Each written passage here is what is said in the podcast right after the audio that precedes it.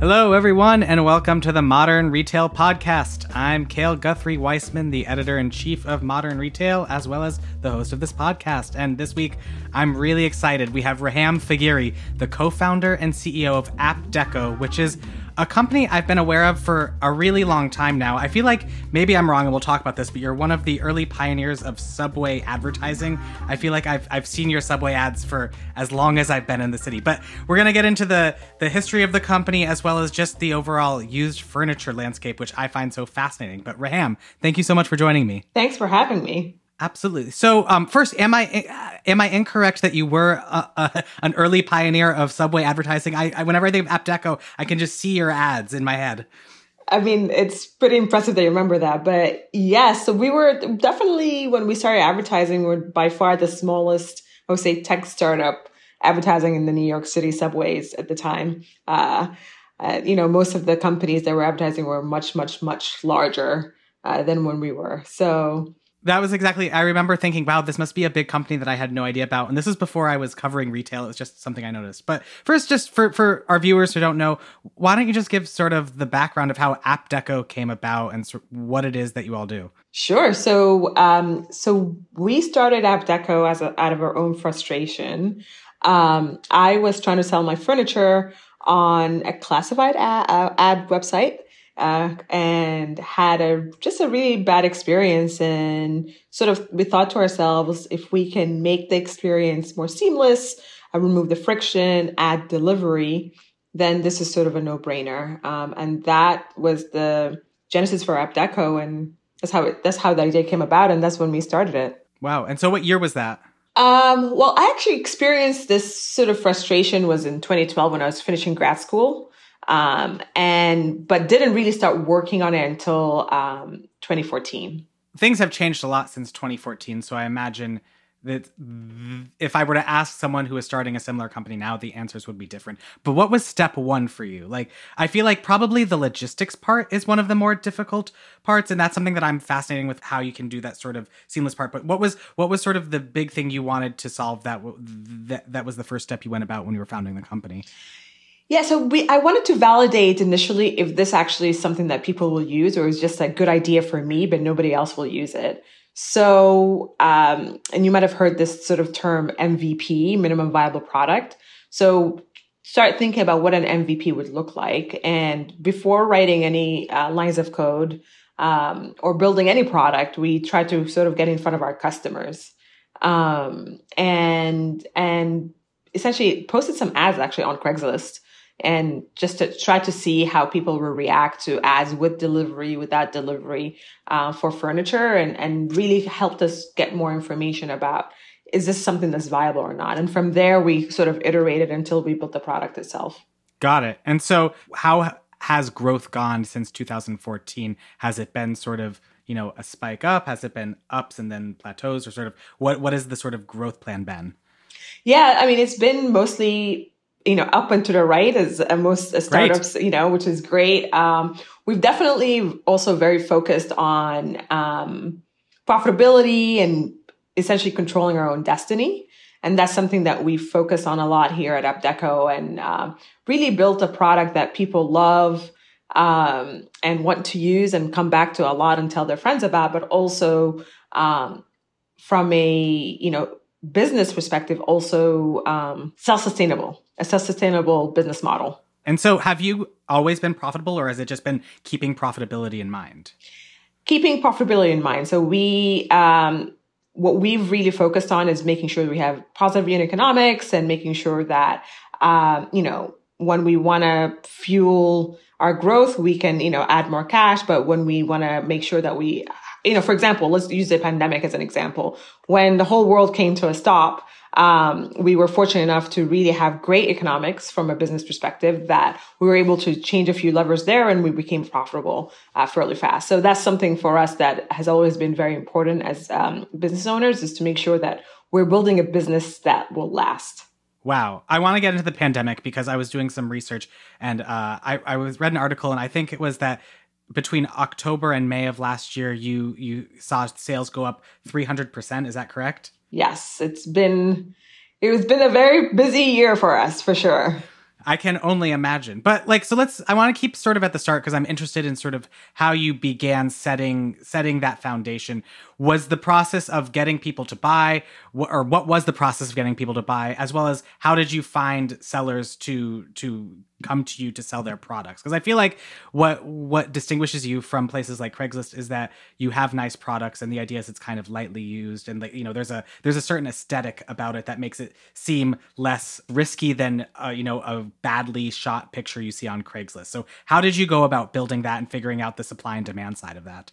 So the way we really thought about supply initially was to you know going back to craigslist again and reaching out to owners of products that we thought would sell well on our on our platform or really at the time products that we liked because we didn't really have enough data at the time. Um, and you know we'd email them and you know suggest to them to try AptDeco.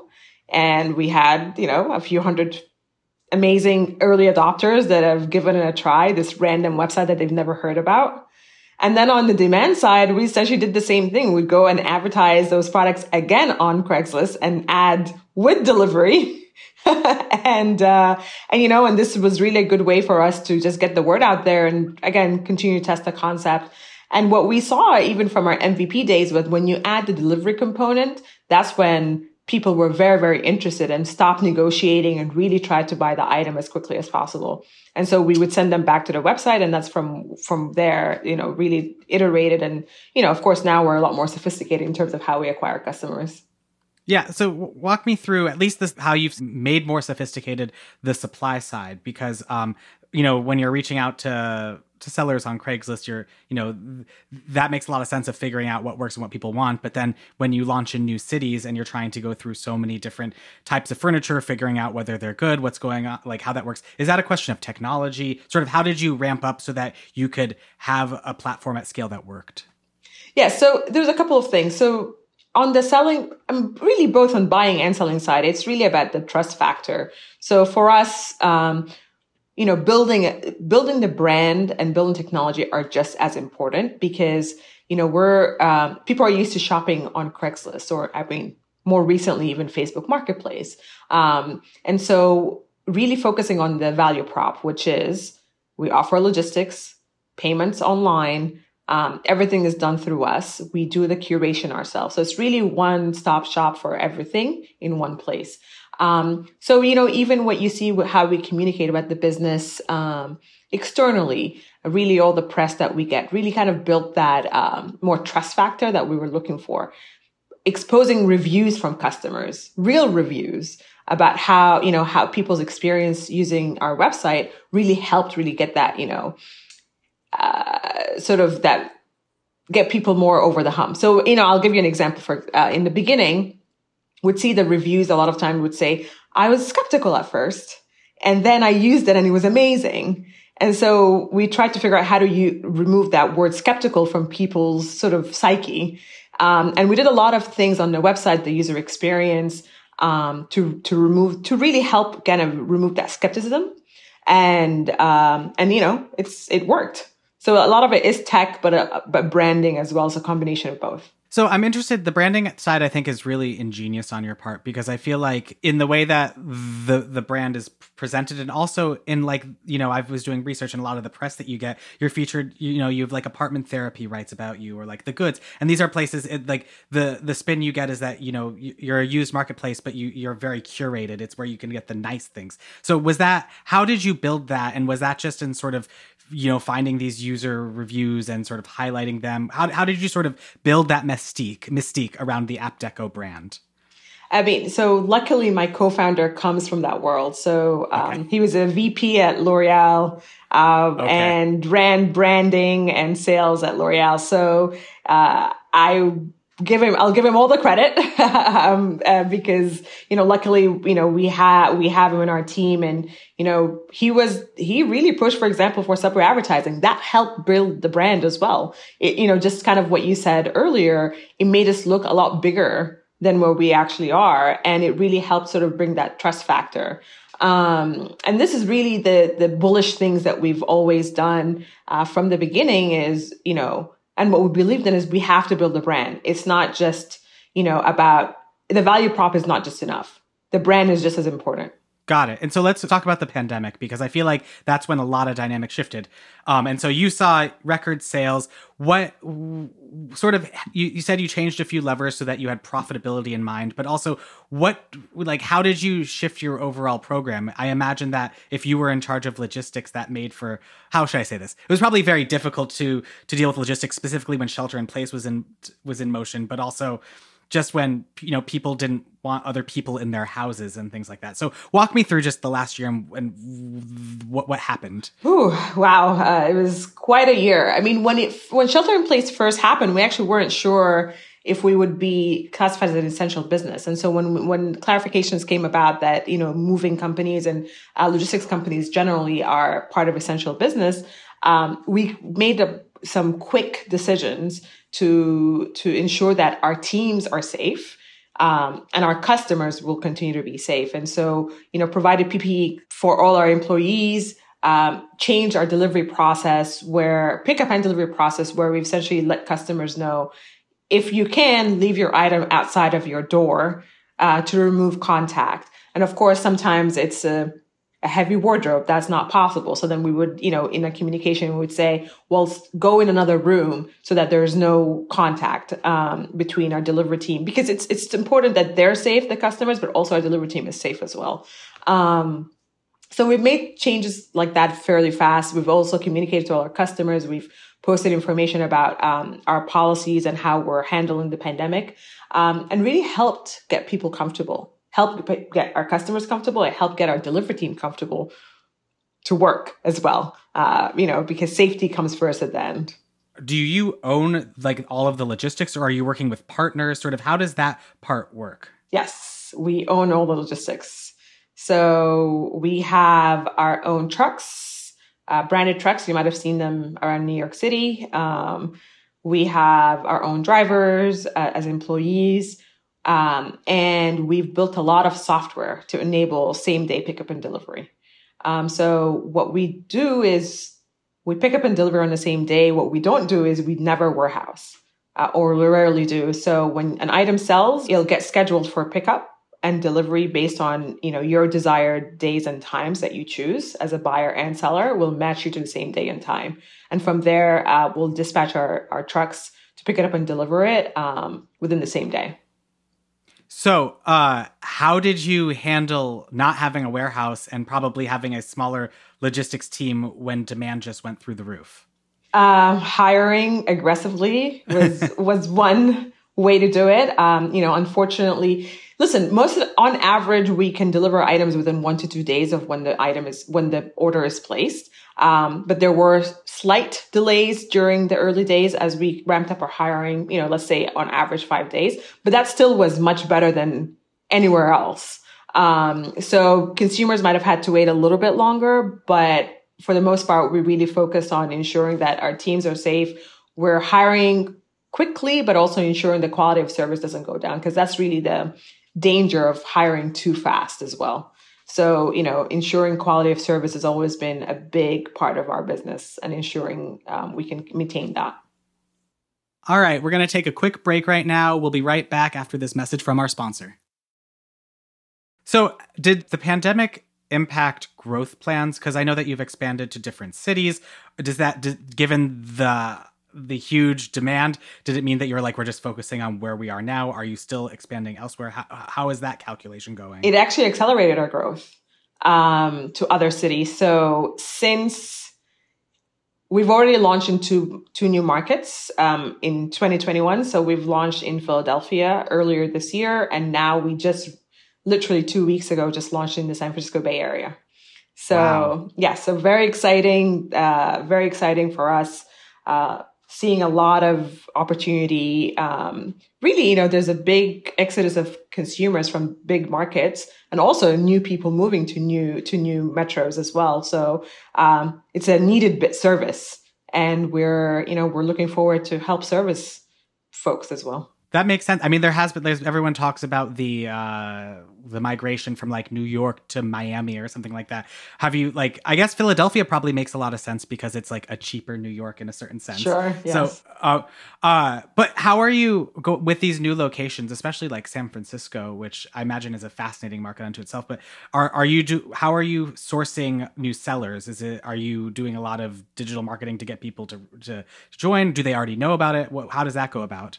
So, I mean, we have a very um, healthy marketing mix. So, from digital advertising to also offline advertising, um, to word of mouth, to um, you know, also using our current customers as a catalyst to promote us in new markets. Most people probably know three to five people in the Bay Area. So, you know, so, you know, really using what we've built and the brand recognition that we've built in the Northeast and um, trying to trying to build upon that versus starting from scratch. Is our strategy? Where do you find you are you most heavily in you know in your mix on digital? Sort of what have you found has worked? Did you during the pandemic i know a lot of companies just stopped advertising because there was just so much demand there. Did, was that something you did or did you still put you know a little bit of gas on the on the on the pedal? We actually did not stop advertising at all. Um, i think maybe just one or two weeks when we were still trying to figure out if we could operate um, but as soon as we started operating again um, it actually was great for us to advertise because it was there was less bidding involved in digital advertising, so it was much cheaper to advertise during that time.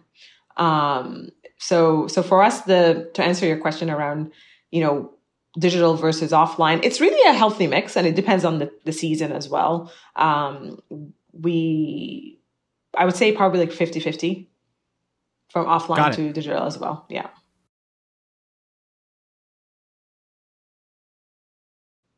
Absolutely. I mean, we're think of all the metros, all the large metros around the U.S. Um, that's that's really our plan, and that's what we're working towards as well. So, how do you go about building logistics from the ground up in a new location? Is it that do you have just like a small team in San Francisco to begin with, and then hiring as needed? How like w- walk me through that entire process? Because I imagine, I, I feel like so many brands that I know talk about, you know, th- logistics is the one thing that they sort of have other people deal with. It's never like within their within what they work with. And so I, I always love to talk with companies like you that like that is your bread and butter. You make sure you you you own that side of things. So how do you go about building that out in like a new location? It's you know it's it's it's really hard I would say, and you know think about it as like chicken and egg, right? You don't want to hire too many people up front where you don't have enough orders to make sure that they're busy and they're uh, uh, you know efficient and also at the same time, you don't want to hire too little people where the quality of service is not there. So, you know, we put our projections together. We are expecting X amount of sales per week, per month, and really, you know, planned out uh, uh, based on that. And so we've hired um, some folks now in locally. We have our operations manager actually who moved from New York um, to the Bay Area, um, who essentially is helping establish the logistics side uh, locally there. Um, you know, what we do is very unique. We, our logistics, the reason why we own is because we want to make sure we control the experience and we can do it better, cheaper, um, and faster really than most other companies. Um, and so what we've done is we've built a secret, we have our secret sauce and instead of hiring someone operation an operation manager locally there, it made sense for us to send someone from New York to essentially create that locally in the Bay Area. Got it. I was I was on your website and uh, I I clicked on the part that said AptDeco for businesses that you're building. You have sort of a platform specifically for the furniture retailers. Can you talk me a little little through that? Because I think that that's a service that is becoming quietly more popular. Specifically, sort of a platform that works with brands so they can essentially like I don't know if it would be with you, but sort of like a white label. Like they want to get into resale, but they don't want to deal with all of the headaches of it. Is that sort of how you envision this to be? Yes, absolutely. So we have uh, we work with a variety of different partners partners um, from small to large uh, retailers to sell their products, um, to help them, excuse me, sell their products. And that could be anything from, um, you know, returns, floor models, etc. Um, so think, you know, your neighborhood furniture store to maybe potentially a small uh, regional retailer to maybe even national retailers. And you know, for from our from a customer perspective, from a buyer's perspective, this is great because now it's one place where you can shop for everything lightly used. Um, from your favorite brand in one place. So, you know, it's, it's really, it's a win-win. Um, there's a sustainability aspect to that, that, you know, on, from our brand partners, they really care about and we care about, as of course, as a business. Um, sustainability is really a big part of what we're trying to uh, promote here as there's an alternative way, um, to shop especially furniture, 90% of furniture ends up in landfills. And so this is a good way to divert it from landfills with those listings are they just intermixed with the listings on AptDeco sort of how to what percentage of what you have is from these AptDeco for businesses compared to just you know person to person yeah it's um it's it's pretty intermixed um and I mean, the majority of our listings are still from individuals. So this is really, you know, we are a true community based peer to peer marketplace. Um, and we work with select partners as we see fit um, because we know this will help our buyers. You know, we we are very selective about who we work with on the B two B side. That makes sense. I mean, I I feel like there was it Floyd. I believe that they they make um, beds. They're a, a fancy um, for for the viewers who don't know. They make very Instagram beloved uh, bed frames, and I feel like they just launched a resale mar- uh, platform on their site where I think they're buying back things that are slightly dinged, and it makes sense that like a lot of these nicer companies would try and get into that, but also I imagine they would like to work with a company like yours where it sort of takes away kind of you know a bit of the headache, and they are able to at least make some money off of products they wouldn't otherwise be able to sell. Is, is that sort of what how how, how exactly what they're selling? All right, cool. Um, exactly. and so can you talk to me a little bit about just sort of what the plans for the next year are? Sort of how are you, you know, is, is it just expanding to more cities? Is it trying to grow up the new cities that you're in? What are what are what are you seeing on the horizon? All of the above, I would say. Um, so it's really, you know, growing existing cities. Um, we just launched in two new markets in the last six, you know, in the last few weeks. Um, so growing those markets um, and also looking to expand to new markets um, in around the Northeast, and hopefully soon, you know, go international as well.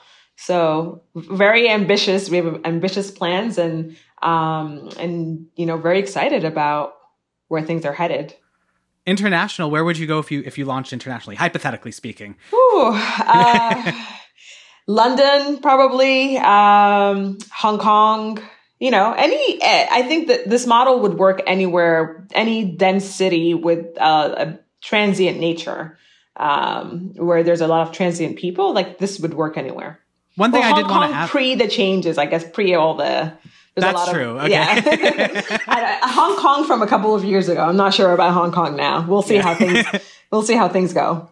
Yeah, we'll have to wait and see how things shake out exactly. Um, one thing I did want to ask you is just sort of like zoomed out because uh, what sort of demand shifts have you seen specifically in what people are buying? Um, did you did you expand the what you were even selling? Because i remember I, we did a little bit of coverage here about how you know many brands are launching outdoor sets because everybody wants to hang out outdoors because there's a pandemic. Um, is that did you see that kind of mix? Did you see more people leaning towards a certain style of mid-century modern because they were trying to upgrade their apartment? Just anything along those lines that you thought were interesting so during the pandemic, well, we definitely saw an immediate shift to desks and office chairs and, you know, really folks trying to, uh, consumers trying to upgrade their or make room for an office in their homes. So that was one of the very obvious ones that we've seen. Um, but over time, we also saw, uh, well, people are also selling. Um, they're selling um, their products and looking to upgrade to sort of more, you know, higher end, I would say, pieces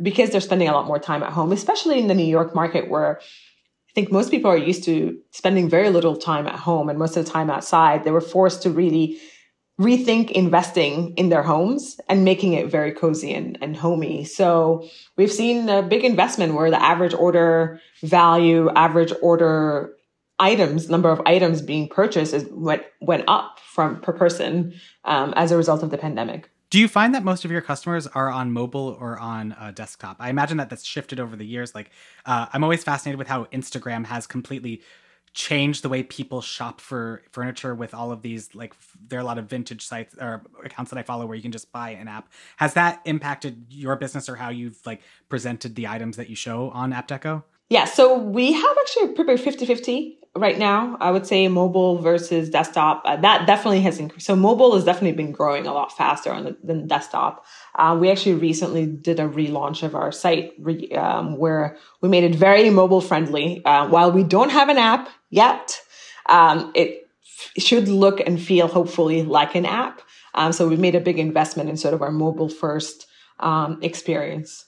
Got it. And do you? I mean, do you think have people searched for furniture differently over the years? Like, like I feel, I feel like maybe this is just my own personal experience because of you know I like I, I used to look at Craigslist. I used to hate it um, and I would sort of like not sure. But now I follow like five different used furniture accounts on Instagram that you know maybe I'll see if I like something I can look on AptDeco or like I'll DM them and say like will you and like I feel like maybe there's like more trust specifically because of the social media platforms. Are you do you have you noticed that or is it has, have there has there been sort of a shift in the way that people are looking at furniture online? Yes, I, I definitely think so. So and I think the shift really happened um, thanks to companies like Uber and Airbnb, mm. really that sharing economy where, you know, you're now comfortable sleeping in some random person's home. You're comfortable riding on some random person's car. Um, then, you know, uh, sort of evolving into the fashion retail side with Poshmarks and the Real Real, where, you know, consumers and I know people are now comfortable shopping used clothes. Um, and really furniture is is the last frontier when you come when you think about it. You know people are shopping for used cars. They've been doing that for so long. But there's always been sort of this hesitation with used furniture uh, for so long. But you know i think consumer behavior has just changed over time. Um, people are willing to spend way more online now than before and they you know spend you know thousands of dollars online uh, paying online and so that really helped uh, fuel the growth in the used furniture space. Well, Reham this has been such a fantastic conversation. I really appreciate you joining me and um, taking the time. Thanks for having me. This has been great. And thank you for listening to this episode of the Modern Retail Podcast, a show by Digiday. If you haven't already, please do subscribe and send this podcast over to a friend who you know would enjoy it. See you next week. Thank you.